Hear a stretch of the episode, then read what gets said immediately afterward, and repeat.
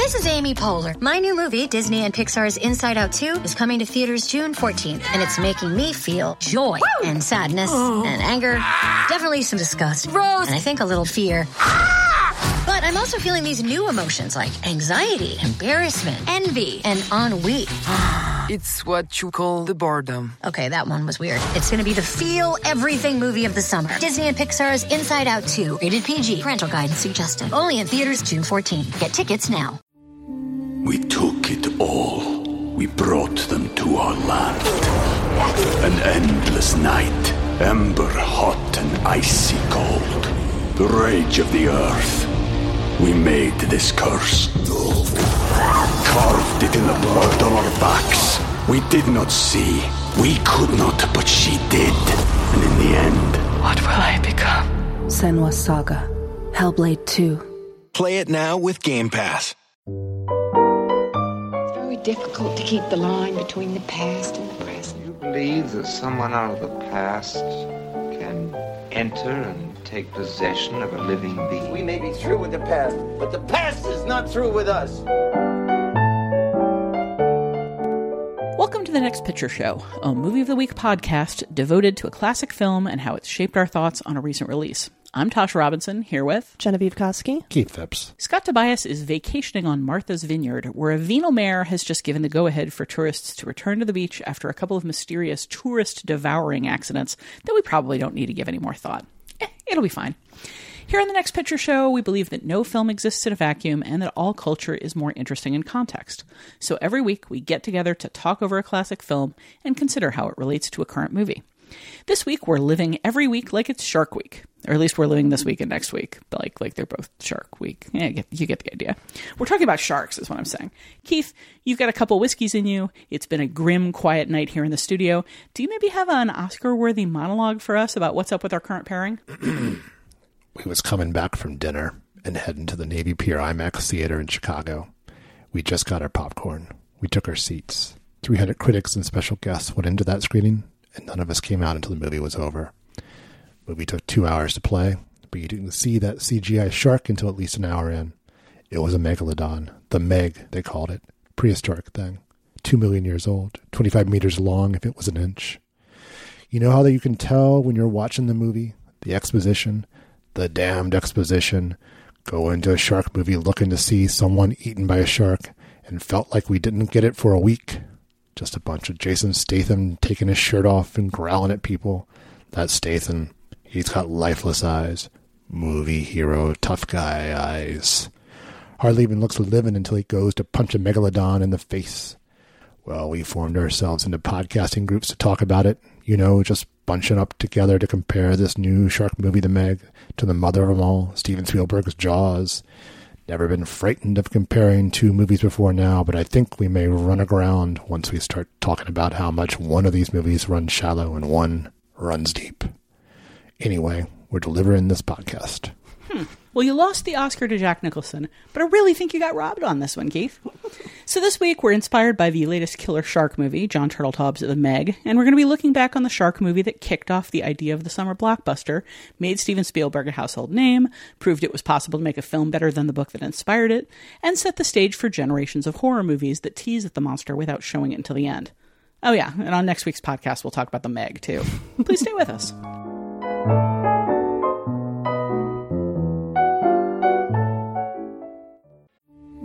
We took it all. We brought them to our land.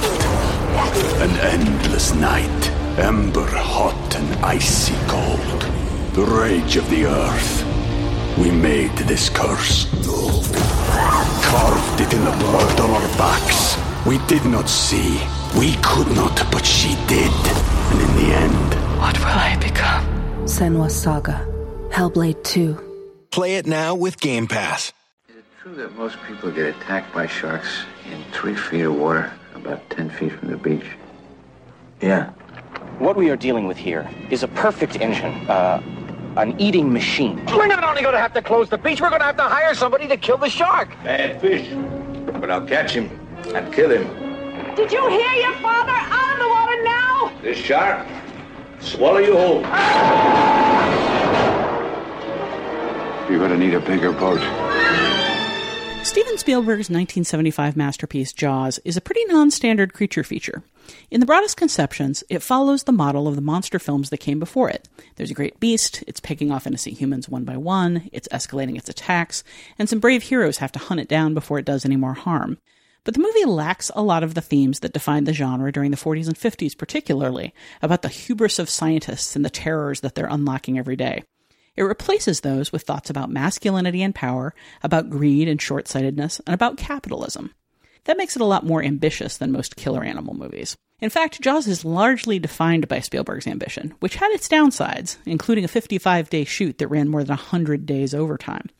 But the upsides led it to become such a historically important film, such a watershed in American filmmaking, that virtually every moment of its conception, planning, shooting, editing, and release has been exhaustively documented. That's why we know so precisely that it's one of those strange alchemy movies, the kind of film that seems perfect and planned in every regard, but that it was actually a series of extremely fortunate accidents, last minute retoolings, necessary compromises that worked beautifully, and guesswork that paid off. As written and planned, as a straight action adaptation of Peter Benchley's pulp novel about a killer shark, Jaws was almost an extremely different movie. Now, it's just possible that we would still consider this movie a classic if it starred Spielberg's original pick, Jon Voight, as a much grittier version of Hooper, and if Lee Marvin had accepted when he was offered the role of Quint, and if Charlton Heston's bid for the starring role as Police Chief Martin Brody had gone through.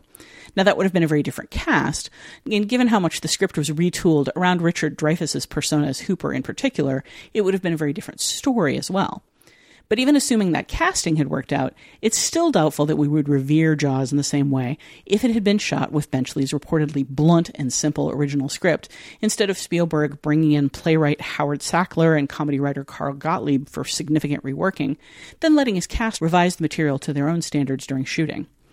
By all reports, Benchley's version of Robert Shaw's memorable speech about the sinking of the USS Indianapolis was a brief thing, less than a minute long. The rewrite was then 10 full pages. Shaw ended up revising it to a much shorter version, which we actually see in the movie. So there's a lot of range for how different that scene could have played. It's also unlikely that we'd feel the same way about it if Spielberg had caved to studio advice and pressure and shot the sea sequences on a controlled soundstage in a water tank. Instead, he chose to make this the first major motion picture shot out on the open ocean, which gave him endless technical difficulties and time and cost overruns, but resulted in a believable and often naturalistic movie. Above all, if the several mechanical sharks designed for the film had worked perfectly, Spielberg himself says Jaws would be a much more conventional creature feature, what he calls a Japanese Saturday matinee horror flick, instead of a Hitchcockian stalker thriller. Instead, he was forced to work around how rarely they were available and functioning, and he built an entire story about a monster that mostly couldn't be seen until just before it struck. In the process, he redefined the language of American monster movies. Looking at Jaws today, it's particularly hard to imagine what we would have ended up with if any of these variations had been allowed to affect the final feature. The movie feels so deliberate and thought through, as if every line and moment has significance. And studying it in exhaustive detail doesn't dissipate that feeling of weight. It comes from the lofty inspirations like Melville's Moby Dick and Hemingway's The Old Man and the Sea, which both have obsessives battling implacable nature in life or death situations at sea. It comes from the richness of the character building, particularly the distinctions in class, background, education, and maritime competence between the three men at the story's core. And it comes from the message about American capitalism that's underlined when the giant shark first mauls a skinny dipper off Amity Island, and the fearful mayor refuses to shut down the beaches or go after the shark out of fear of harm to the tourist trade. The idea of an unseen, mysterious monster is still part of the standard language of monster movies today, but so is the idea of the unbeliever who values profit over people's lives and who gets in the hero's way to defend his ability to make a buck. We see echoes of that archetype in serious movies like Alien and ridiculous ones like Joe Dante's Piranha. It's a mainstay of the Jurassic Park films. And it turns up one more time in The Meg, the 2018 giant shark movie we'll be talking about next week in relationship to Jaws. Obviously, Jaws also inspired a long run of sequels that never recaptured the magic of the first, in part because they were never as interested in innovation or grand themes or iconic figures. They were largely interested in the big toothy fish eating teenagers. What's thrilling to imagine, though, and more horrifying than even that doll eyed giant shark, is that without Spielberg's hubris, inexperience, determination, vision, and a whole lot of good fortune, Jaws might have been one of those movies. Just another monster heavy creature feature Good for a half aware watch on a Sunday afternoon. Very first light, Chief. Sharks come cruising. So we formed ourselves into tight groups. You know, Kind of like old squares in a battle, like you see in a calendar, like the Battle of Waterloo. And the idea was, shark comes the nearest man, that man he start pounding and hollering and screaming. Sometimes the shark go away. Sometimes he wouldn't go away. Sometimes that shark, he looks right into you, right into your eyes. You know the thing about a shark, he's got lifeless eyes, black eyes, like a doll's eyes. When he comes at you, he doesn't seem to be living until he bites you. And those black eyes roll over white, and then. Oh, then you hear that terrible high pitched screaming. The ocean turns red. In spite of all the pounding and the hollering, they all come in and they rip you to pieces. So, guys, obviously, a lot of what I was just talking about was um, about accidents during filmmaking or a kind of useful happenstance, uh, improvisation among the actors, just like a lot of other things that just kind of fell together well. But I don't want to undersell the importance of what Spielberg himself brought to Jaws.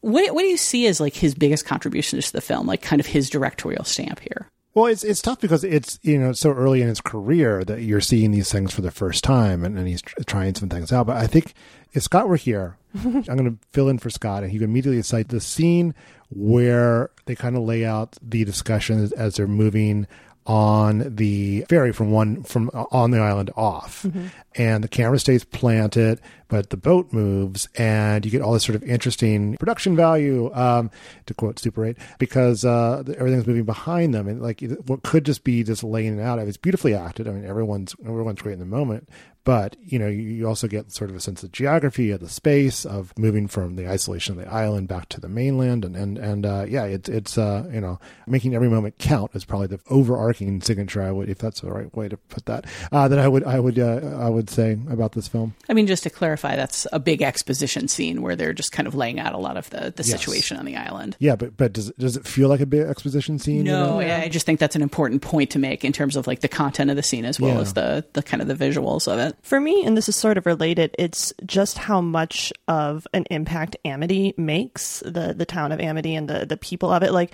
rewatching this movie this time, I, I I'm always surprised when I rewatch this movie, which I've seen probably four or five times at this point, how much of it takes place on the Orca. Because in my mind, that's the last 20 minutes of the movie, when it actually is more like the last 50 minutes to an hour of the movie. You know, um, but for for me anyway, just the the build up in Amity of the realization of this threat and everything that goes into trying to mitigate the threat and being forced to address it. Like the way it's drawn, the, both the main characters and all the minor characters, the way the filmmaking kind of, like we said, sort of helps the exposition along. It's just all so well done and it just it always it's the first thing I always think of when I think of Jaws is Amity and all those scenes on the beach more so than the the biggest part of the movie, arguably, which is them on the orca. I mean, I think this is almost a you know perfect movie in, in most yeah. ways, and I, and I love the ending of it. But I think the best scene in the movie is that first shark attack on the beach, mm. the mounting tension and and the way. Brody's watching the, the sea and he keeps getting interrupted. There's a guy coming over like with some name request or whatever. And he's trying to look around him and uh, the way it cuts on people passing by and you get closer and closer uh, until finally you get that sort of that vertigo zoom in push out effect when when the shark actually attacks, and then and then the music comes in, and you realize you just it's just been ambient noise the entire time. It's it's amazing piece of filmmaking, and and you know high point of the movie for me.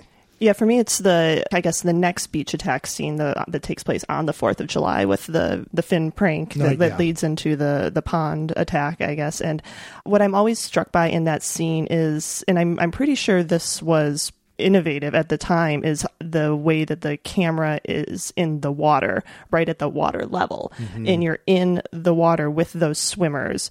When someone yells shark and everyone starts paddling out of the water, like they're paddling toward you, they're around you. It's like there's water splashing the camera. It's, it's you're in the midst of that chaos. And it's just so effective at translating that panic through just through sound and image and then the way the scene progresses with the relief and then the another call of shark and Brody doesn't believe it at first and then the theme starts to creep up the jaws theme starts to creep up creep up as he as he realizes like oh oh, and you know, and then everyone runs there, and it's just it, there's such a great build to that scene and such great tension and release throughout it. It's just I love that Fourth of July attack.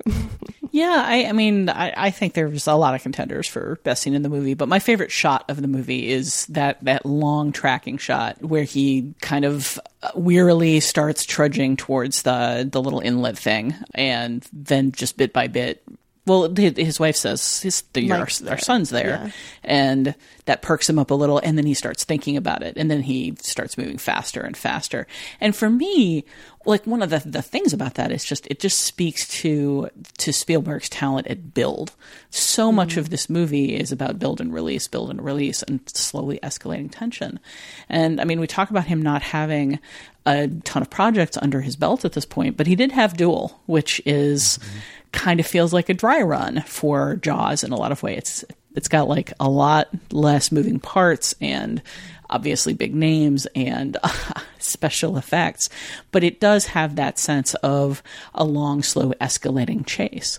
And here it's just there's so much. It, it, it's so important, I think, that he wanted this movie to be funny as well as terrifying. Mm-hmm. Like I, it's been a long time since I've read the book, but I remember it as pretty dry and humorless.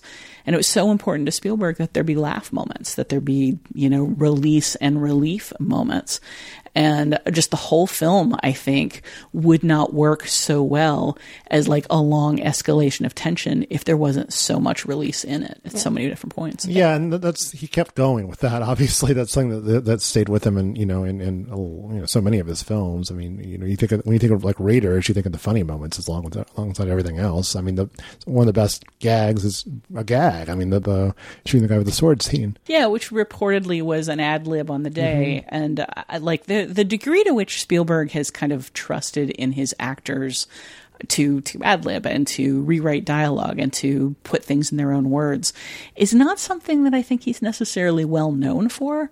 But it's I mean it's definitely paid dividends in his films, and here apparently was a, a pretty important part of the story.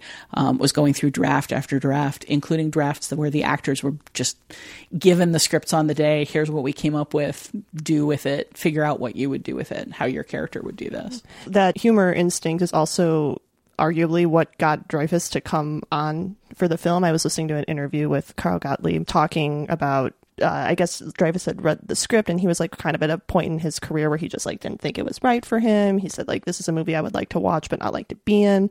And Gottlieb and Spielberg like went to visit him at his hotel room to like kind of talk about it and I guess Dreyfuss like did the styrofoam cup crush thing, and Gottlieb says I don't remember if he said it to Spielberg or vice versa, but uh, they said to each other like like a moment like that we should have a moment like that in the film, and that's the kind of stuff we're going to give you. They, and like so they kind of won Dreyfuss over by saying like we're going to give these character moments, you know, in the film.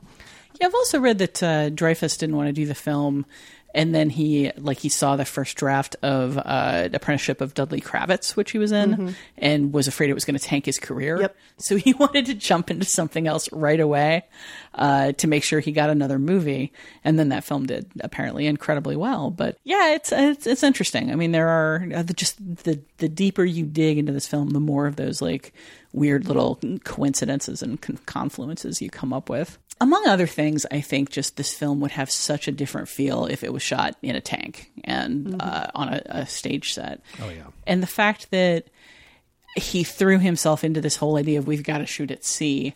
I mean, like that in and of itself, I think is just a Spielbergian thing. Is like having that ambition and that vision to say we're we need to do it this way that nobody's ever done it before. Like. Fortune favors the bold 20 something that thinks he knows better than anybody that's ever come before him. But it's still a pretty ambitious uh, uh, attempt. It's funny too because because now he's known for bringing stuff in under budget and, and ahead of schedule. so whatever you know, whatever he had to get out of the system with this one, I guess he did. But I guess he also kind of you you write your own way after after you make a film like Jaws. Yeah, I didn't talk too much in the intro about the degree to which this movie redefined how movies are released. I mean, it kicked off the whole idea of the summer blockbuster, you know, the big budget popcorn film um, that's released wide. I, I think of all the things I found out, like researching for this film, the idea that a wide release was a really rare thing back then. Almost kind of a badge of shame. And Yeah. almost like, let's just get this out quickly and get it over with. And uh, just let's get it out before there's any word of mouth about this stinker because it's only going to be in theaters a week. Mhm. And like in this case, the theater believed in it and backed it and wanted it wide because they thought it was going to be huge.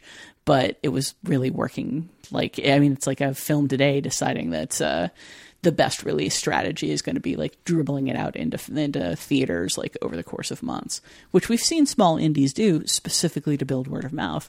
But again, it's kind of contra-instinctual. I'm not sure that we're necessarily the better for this change to the model. I think we're kind of seeing it in its end stages now. Well, I don't know if end stages, but its final form at least, where, where it's everything's about the first weekend. I mean, everything's the first weekend for almost any movie, even stuff that platforms that, you know, you, you extrapolate how it's going to do from that first week and, and, and its, its fate is kind of sealed. But, you know, here we are. Eh, eh, You know, as, as blockbusters go, you can't really ask for a better model than, than Jaws. But uh, I do sometimes wish that this had not been the former release that kind of just swallowed the rest of Hollywood. Like some kind of, I don't know, whale? Octopus? Yeah. yeah, it's. I mean, it's interesting that uh, like between Spielberg and Lucas, so much of how cinema worked was how American cinema worked was uh, redefined on a fundamental business level, and the two of them got together a few years ago and said, you know, the the blockbuster tentpole model is killing the industry, and everything is gonna everything is terrible, nothing is okay, it's all gonna fall apart from here.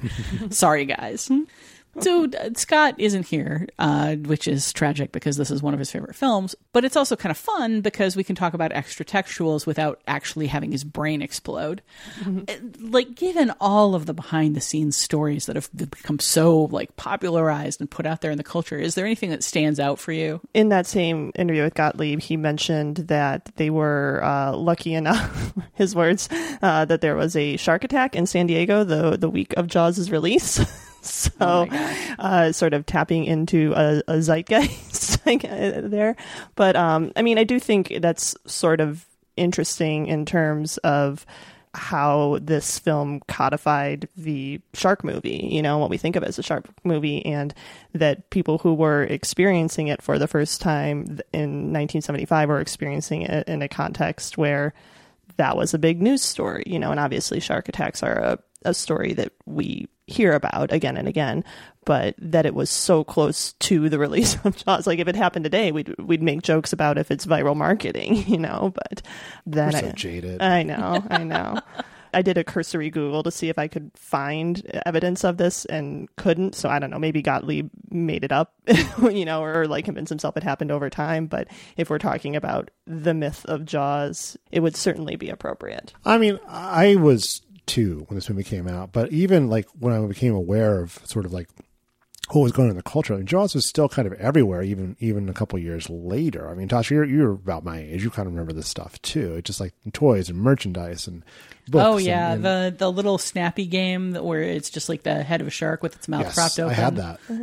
I They- never had it, but I coveted it, deeply. It's actually still a current toy. They're just taking the Jaws branding off of it. But eh, you know, beyond like sort of that wide release, just sort of this, you know, before this we had The Exorcist and to a lesser extent Planet of the Apes, but just sort of these, you know, huge phenomena of movies that, that kind of came to dominate the pop culture conversation. And this is kind of the beginning of that, and and and in on this scale anyway. hmm For me, the the one of the extra textual things that just completely blows my mind, Scott style, is the the whole thing around Hooper, Hooper in the shark cage. In the in the novel, the shark gets into the shark cage and kills Hooper, and and he dies. And they planned on that being like the part of the plot of the movie, but then they had a diving team shooting B roll of sharks. And they had a big great white like break into an empty shark cage and get stuck in it and thrash around. And they loved the footage of it so much. They what they were like, well, we don't have Hooper escaping from the cage, uh, so that's not going to work out. We obviously don't have this real shark eating him. So what we see in the movie is like an actual shark that's stuck on a cage and fighting to get free. And they just rewrote the movie around that scene. Like the Hooper lives in the movie because they have that footage, and it was just so good that Spielberg needed to keep it. At what point did they drop Hooper and Brody's wife having an affair? Because I know that's a big Mm. part of the book. Yeah. I think really early on. That's Uh, a smart choice. I mean, that's oh, just, yeah. I mean, for lots of reasons. There's just too much going on uh, when you have that. Is, is there also like a mafia subplot or So something? I've never, I've never read it. Oh, it's been such a long time. Mostly what I remember about it was just finding it uh, like a really blunt book, like Lee Child's level machine gun prose, uh, only action matters, description doesn't matter. And that's just, it's such a strange thing after watching this movie over and over when the environment is so important to the story.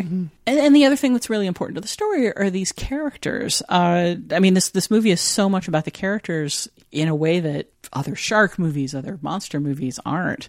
I mean, is that is that what stands out for you about what makes this film great? The fact that it's so people focused, or is it something else primarily? Oh yeah, I don't think it would work nearly as well without the, the investment it puts in those characters and those performances. They're all three such different types of, of men too, as well. And I think Dreyfuss's casting is so mm-hmm. perfect too. Like from that first scene where he's standing next to to the much taller Yeah. Amity resident. Oh, I Like, love that. Yeah, yeah. And, just and- just just like his oh well kind of reaction to that guy kind of trying to flex on him a little bit and he's just like all right yeah, you know? yeah, such yeah. a perfect encapsulation of the form of masculinity he is bringing to the table i guess Right, but he's never he's never mocked for it either. No. Like he's just it's a different way of being uh, a guy. I mean, he's got his own kind of style of confidence to it. It's just so, but he's the while still being the exact opposite of Robert Yeah. Shaw's character. Yeah, when we did this as a movie of the week back in the Dissolve, pouring out a little forty for the Dissolve, uh, we talked a bunch about the the masculinity aspect of Jaws, and in particular, I for me, gosh, one of the things that just kind of to get ahead of myself bores me to tears about the Meg is that Jason Statham's character embodies a particular kind of masculinity that I, I've it's one note and I've seen it a million times in film. Here you've got several different models. You know, you've got the uh, kind of tough, solitary lone wolf guy who's incredibly competent in his area and very domineering. You've got the very smart guy who's an expert in a wide variety of things and is knowledgeable and capable of using it. And you've got the kind of charismatic guy who's a vital part of his community. Um, and all of them are different forms of masculinity a lot of what's interesting in the film is how they work together in isolation once those th- three dudes are alone. But it's also just the film takes time to establish what's important about each of them. yeah and i i, I mean i feel a little bad because i started out talking of uh, like characterizing the stuff on the orca as like secondary to this movie and like it's it's absolutely not like I, I agree that this is pretty much a perfect movie and those that portion of the movie is very important and it is very important because of the interactions between those three guys and, and I guess the moments leading up to when they leave on the Orca. But just so much character work comes out in their interactions and so much backstory. And, and you know, we're prob we're going to talk about exposition, uh, I'm sure, when we get to the second part of, of this episode. But just in terms of delivering exposition about these characters and why they are different and why this combination of them works well, like it's just so elegantly done in the conversations among the three of them. What about the shark? I mean, we know it's a big plastic shark. In the end, it jumps up on a on onto the ship, and it's just so obviously a big plastic shark. Is it though? I, I- I don't know. I, I I find it really scary. Actually. Well, that, that was the question: was uh, is it scary? Yeah, it doesn't look plasticky to me either. I, it feels like they they use it that effect sparingly, but when they do, it works. Maybe I'm just easily convinced, but but I, I don't know. I, f- I find that stuff really effective. Yeah. Um, I I don't necessarily find the the one shot, which I know Tasha, you are also not a fan of, of Bruce breaching the, the the orca, like coming up out of the water. I think that is like the one moment in the film where the illusion kind of breaks. But there are other moments where we do see the mechanical shark, and it does work. I'm thinking of again going back to that uh, the Fourth of July attack in, in the pond and the the man in the boat, and there's a, a shot of the shark under the water, you know, and it's gaping maw, and it's sort of like distorted by the water, and in terms of using the monster that you can't show very much of effectively, like that is sort of the quintessential shot for me in, in Jaws, and then followed by the the plume of red water, which is kind of the signature effect here in terms of showing what the shark can do.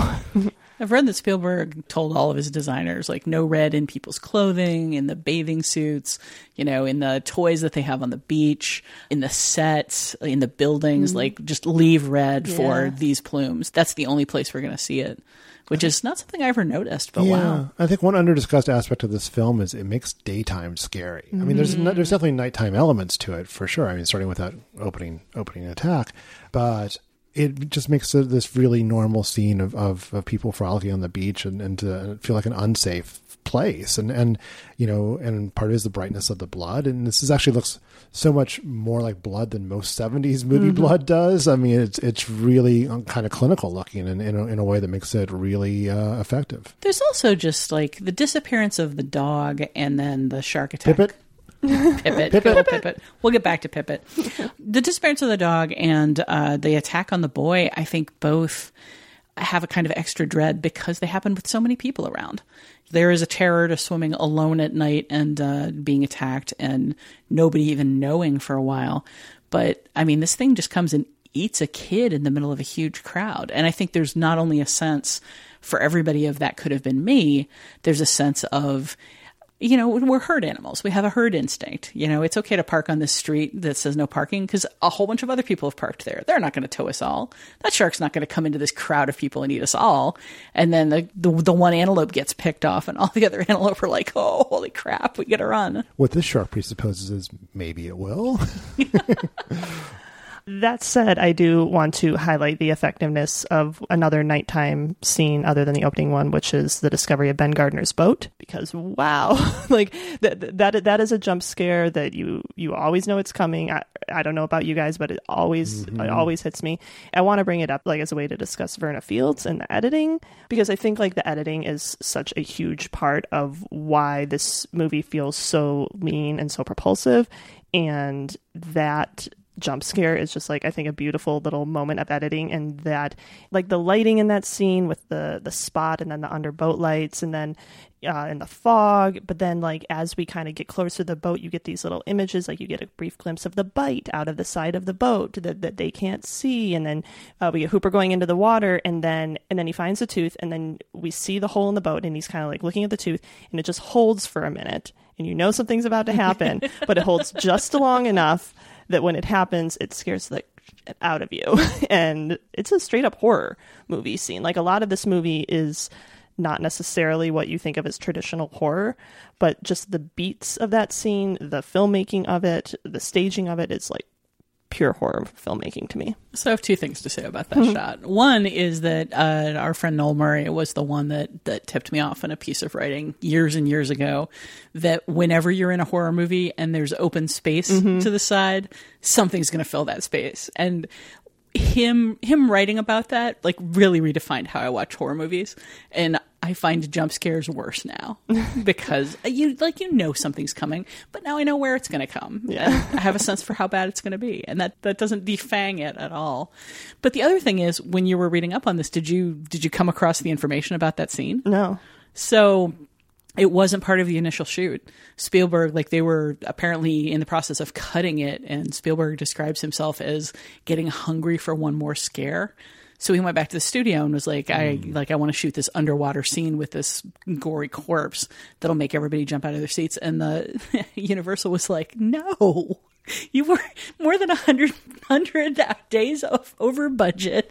No more than nine million dollars over budget on a four million dollar film. No, so he shot it himself, like in a pool with his own money Oh, to wow. get that shot. Well, it worked. Yeah, worth it. Even definitely worth it. You probably if- got that money back. Uh, I, I would I would hope so. You you know it's effective because like when you take a good look at that head, it's not a really good effect head at all. Oh, like the no. like the the neck is a little too long and you can like see the stick that's poking out the other side of it, you know? I mean, it looks very. It doesn't look like a human corpse, particularly. It looks very inhuman, but it's also sort of convincing as a a body that's been in the Mhm. water for a while and has been waterlogged. Again, the distortive effect of water does a lot with the effects here. uh, and also, you know, the distorting effects of terror. Yes. Sheer pants wetting terror. And also, having recently watched Jaws: Revenge for a piece, all the effects look so much better. oh my gosh! So why don't we talk a little bit about the sequels? I Sure. mean, they kept pumping out Jawses and imitators. You did a, a whole piece for the Dissolve about Great White. Was it called? It has a lot of different names. It's, I think it's also known as, maybe best known as the Last Shark, but it was the sort of Italian Jaws ripoff. And if you if you watch it, Vic Morrow is is who's, who's a very good actor, but he's basically just doing a Robert Shaw ripoff performance. I mean, it's unsavory almost how much he's he's ripping off Robert Shaw. Uh, but it was deemed too so much like Jaws that had to be pulled from theaters by court order in America. it's now on Amazon Prime, so you can check it out. But uh, but yes, there were there were many ripoffs and and and. But I mean, to, just to show how hard it is to do it well, I mean, you can just go look at the sequels. Jaws two is the best of the sequels, and it has a shark attacking a helicopter, which doesn't make any sense. And um, Jaws three is set in a water park, like a, a SeaWorld type uh, water park, which I haven't, I haven't seen that one in years. But Jaws: The Revenge is a famously terrible movie, which uh, hinges on the premise that the sharks are now seeking revenge on the Brody family for the things they've done to sharks over the years. To shark kind. To shark kind, yes. I mean, don't try to make sense of it, Tasha. Just, just- don't. No, just don't. Is don't do it. Is it Chinatown? Because I just don't. I guess I just don't understand. Oh, and again, this is something we'll get into with the Meg because I, I do feel like the Meg at least tries to go back to the Jaws well in terms of having themes and, and characters and a story. It just it seems like. I, I guess I know it's hard to, to believe this, but it seems like the sequels learned the wrong lessons or mm-hmm. learned the, the dumb lessons or learned the easy lessons. I just don't know how hard it is to understand that, you know, you meld a scary horror story with a good people story as opposed to melding a fish with a bunch of crap you don't care about. Yeah, uh, but how do you do that twice? I mean, I, I don't. I don't really. I mean, it's a problem with all sequels, I guess. And but I mean, I I think that's another sort of the bad part of the Jaws legacy is this idea that anything can have a sequel, and you know, just slap a two on it and and you know count the money, and and you know, I think that's it's also a testament to how rarely that works. I think I think you know Hollywood's gotten a lot better at, at you know having sequel ideas kind of baked into into the original film. But you know, not always to the benefit of the film themselves. But so many of the Jaws, the Jaws follow-ups all just seem arbitrary. It's like let's just well, let's do it again, you know, and just not always the best plan for to make a great movie. Well, I mean, this movie, as we, as I noted, has been analyzed and discussed and historically drawn out in oral history after oral history. Is there any aspect of this that has been, you think, has been under discussed that you want to bring to light, or just a favorite thing to discuss that you want to talk about? I don't know if it's been under discussed, but how good is Murray Hamilton in this movie as the mayor? Yeah. uh, it's our second Murray Hamilton film after after The Graduate. Yeah. Um, I also think this is our third Spielberg film we're discussing, thus making him the most discussed. Next picture show. Close Encounters for an episode did- I wasn't there. We did Close Encounters. We did Ready Player One, and this. Okay, kind of hard not to talk about Spielberg. Yeah, yeah, for sure. It's a, it's a pleasure to talk about Spielberg. But So- Murray, Murray Hamilton. yeah, Murray, he's so good as as the mayor who who just for 24 hours that that Yeah. addition in that Yeah. one scene it's like oh you you dumbass you know I like his suits. yes the suit, suits are great and and as I've joked on Twitter and others have joked before coming in, no doubt coming out the joke independently is like one of the, one of the sure signs that democracy doesn't work is that he's the mayor in Jaws 2 he's brought back for another round to take care of Amity Island I uh, recently watched The Drowning Pool for the first time, and by recently I mean like two days ago. Um, one of the Harper films with uh, Paul Newman as a private eye, and Murray Hamilton. Murray Hamilton is kind of the baddie in that, uh, basically as a uh, a sleazy oil man who is insa- insanely rich and you know does whatever he needs to do to make more money, and it it feels like a role cut from a similar cloth, just like pushed a little further. Uh, but he just, he does sleaze so well. There's just something about the kind of lopsided grin that he puts on his face uh, that looks sheepish and placatory in Jaws, and just looks you know full on. Uh, sociopathic in the drowning pool. It feels like he's a, a man who has a decent range, but all within the medium of sleaze.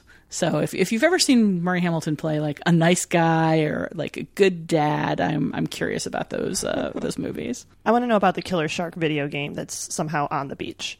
That was a real game. I, I, Yeah? I, yeah, I vaguely remember it from my childhood. Mhm. Um, that's all I can tell you about it. I forget what it, what it's called, but um, That cut just feels like such a quintessential Spielbergian Mhm. cut, you know, like opening a scene with the the shooting the the video game shark in the face. But uh, It's his uh, Ready Player One prequel. Yeah, exactly. yeah. I don't really have anything to say beyond it other than like a video game on the beach. Okay, why not? well, it's probably I mean it's on the boardwalk. Yeah, you know, which is beach adjacent. I remember I used to go to a swimming pool that had video games, and you would get a, an electric shock playing them coming with your wet feet, and like they, perhaps the you know safety standards weren't as high as they ought to. have been. the real killer was the Killer Shark video game cabinet. exactly. Da-da, da-da. Ow! All right. Well, uh, with that, we we we know that the urgency is upon us and that things are speeding up. So we should perhaps transition into feedback, and we'll come back with uh, a lot more to say about Jaws and the Meg and why people are so into shark movies uh, that they keep bringing this this kind of like theme up over and over again, even though it so rarely uh, produces a good movie. We'll get into that in part two uh, when we discuss the connections between the Meg and Jaws. Um, but for the moment, we're going to do some feedback.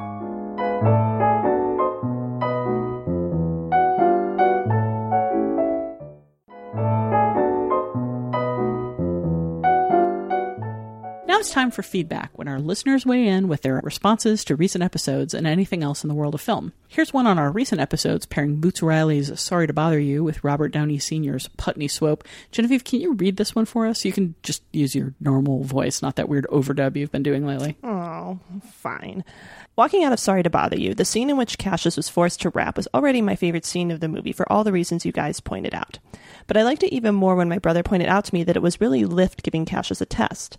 Lift doesn't partake in the rap with the crowd and instead watches Cash closely. It's directly after this scene that Lift calls Cassius into his office to make him an offer. By making him rap, Lift was seeing if Cash could get a group of people unlike him to rally behind him on something he knew nothing about, his rapping. If Cash could pull this off, then Lift figured he could rally the Equisapiens to be on his side as well, even though he no longer associates with their struggles since becoming a power caller. This aspect of the screenplay went completely above my head, and I wonder what other clever details are hidden within the film. I really like that observation. I mean, I I think it's clear that he's he's out of his element in that sequence and he's willing to compromise some values that maybe he didn't even know he had until he's thinking about them afterwards. But he's he's a people pleaser. Like he wants to be liked. He wants to be appreciated and he wants to not be uncomfortable. And he's in such an uncomfortable position going into it. And i think that's something else that Lift is kind of watching for is uh, not just there but kind of throughout the film. Like everybody is watching for his ability to control a crowd, but also his ability to sell out and his willingness to sell out. Yeah, no, it's a, it's a it's a good point, and I think a second viewing of this film, which I'd love to do at some point, would reveal more more such uh, intricacies. Yeah, I want to watch it again myself, in part just to confirm certain things. I'm still stuck on the uh, on being fairly convinced that there's a billboard uh, about baby daddies that is later uh, vandalized into a different thing that is later being preserved as art in Lift's house. And then it's just like a whole little silent visual thing about kind of the uh, appropriation and commodification of art, which is just entirely in keeping with uh, how Boots Riley seems to see the world. Also, also in keeping with a screenplay that was worked on over years and years and years. Like I feel like these sort of clever details, as Bennett says, are these you know little side narratives, you know that that you're talking about, not even narratives, background narratives that you're talking about, are maybe the kind of thing that evolves ideally evolves when you have years and years of tinkering with a script. You know, it's like the best case scenario for that kind of thing. yeah, absolutely. You end up with something that's very dense because you end up with a whole lot of ideas that you want to work in. Mm-hmm. We've also got a letter from Mac in Arlington, Virginia, which picks up on an observation we made on the first Mission Impossible movie in our dual Mission Impossible movie uh, podcasts. This, on the other hand, extends it to the entire franchise. Keith, you want to read this? Sure. Uh, Mac writes, You mentioned the overt references to Hitchcock present in the first film, the wrong man scenario, the set pieces, etc. So I thought I'd pile on with some ways the rest of the series nods to or steals from the master's suspense. The connection to Mission Impossible 2 is possibly even more transparent than that of its predecessor. It's notorious, with masks, doves, and motorcycles. An American agent falls for a foreign woman with a checkered past and compels her to renew a romantic relationship with the villain. And in case that went over the heads of any classic movie fans, they even stage an identical information handoff at a horse track. Both films end with the hero rescuing his poisoned love. I can't remember where I read it, but I swear I saw a quote from screenwriter Robert Towne explaining that Fed up with having to wrap his story around preconceived set pieces, he just decided to use Notorious instead.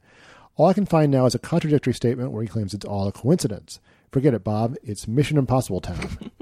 Mission Impossible 3 gets a little less explicit, with J.J. Abrams combining his love of the mystery box with Hitchcock's notion of the MacGuffin. The rabbit's foot of MI3 takes quite literally Hitch's claim about the irrelevant nature of the central plot device. In my opinion, this is one of the missteps that makes the third film the weakest, or at least dullest of the series. While it's true that it doesn't really matter what the MacGuffin is, I'm not sure we need Ethan Hunt actually expressing that at the end of the film. It may be incidental to the plot mechanics, but it should still matter to the characters. JJ, you incorrigible tease. If that last one was a bit of a stretch, the opera scene in Rogue Nation seems like a pretty obvious riff on the Royal Albert Hall climax of The Man Who Knew Too Much. Both versions, I guess. The silent action, the diegetic scoring, the crowd oblivious to the threat of political assassination, it's all there. Thus concludes my way too long treatise on inconsequential connections I've thought far too much about. well, I'm glad you're thinking about them. No, they're good oh. though. Yeah, yeah, yeah. yeah I think I think it's interesting because like we brought up Hitchcock in the context of Mission Impossible One because De Palma is such a Hitchcock acolyte, you know. But I think what this letter suggests is that maybe all directors are to a certain mm-hmm. extent because you know Hitchcock made a lot of movies that influenced a lot of uh, future films. Yeah, it's just uh, to some degree, I feel like I'm almost happier not noticing some of these parallels when we're talking specifically about movies like Mission Impossible. I mean, when I'm looking at something like, I, I don't know, uh, Wreck It Ralph, and I'm seeing scenes inspired by specific movies, it can feel like a reference or homage. But when you base an entire set piece, I mean, I, I've seen enough baby carriages go slowly rattling downstairs during gunfights for an entire lifetime. There are certain things that I just I don't need to see quoted again. Totally rips off the Untouchables. I know, right? Actually, tap tap tap tap tap. Never needed to be done again. Um, yeah, it, it's mostly just a, a case of when you reference one thing, it can feel like homage. When you're devoting an entire movie franchise to like serially ripping off uh, Hitchcock, like at how many films does it come back around to homage again from ripoff? At what point does it become a a theme in your movies? that you're living up to as opposed to eh, we don't know what to do let's let's steal some hitch so you heard it from tasha mission impossible movies are bad now and should not be watched and that is exactly what I said.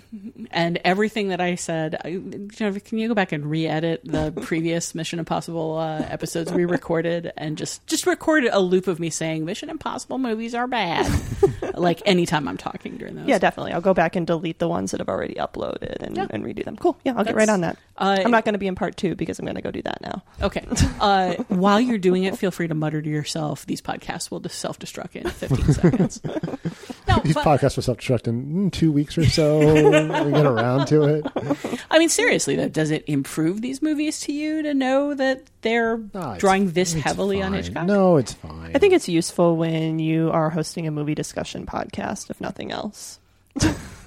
you do have a point there. I mean, I'm glad that somebody uh, that somebody observed it and caught it. I think that this is a really cool comment. It does it doesn't make me like the movies better. It just makes me think about them differently, which is not always the same thing. Well, that wraps up our feedback for this episode. We always appreciate when our listeners share their thoughts and their recommendations. To reach us, you can leave a short voicemail at 773 234 9730 or email us at comments at nextpictureshow.net. We may feature your response on a future episode or post it on Facebook for discussion.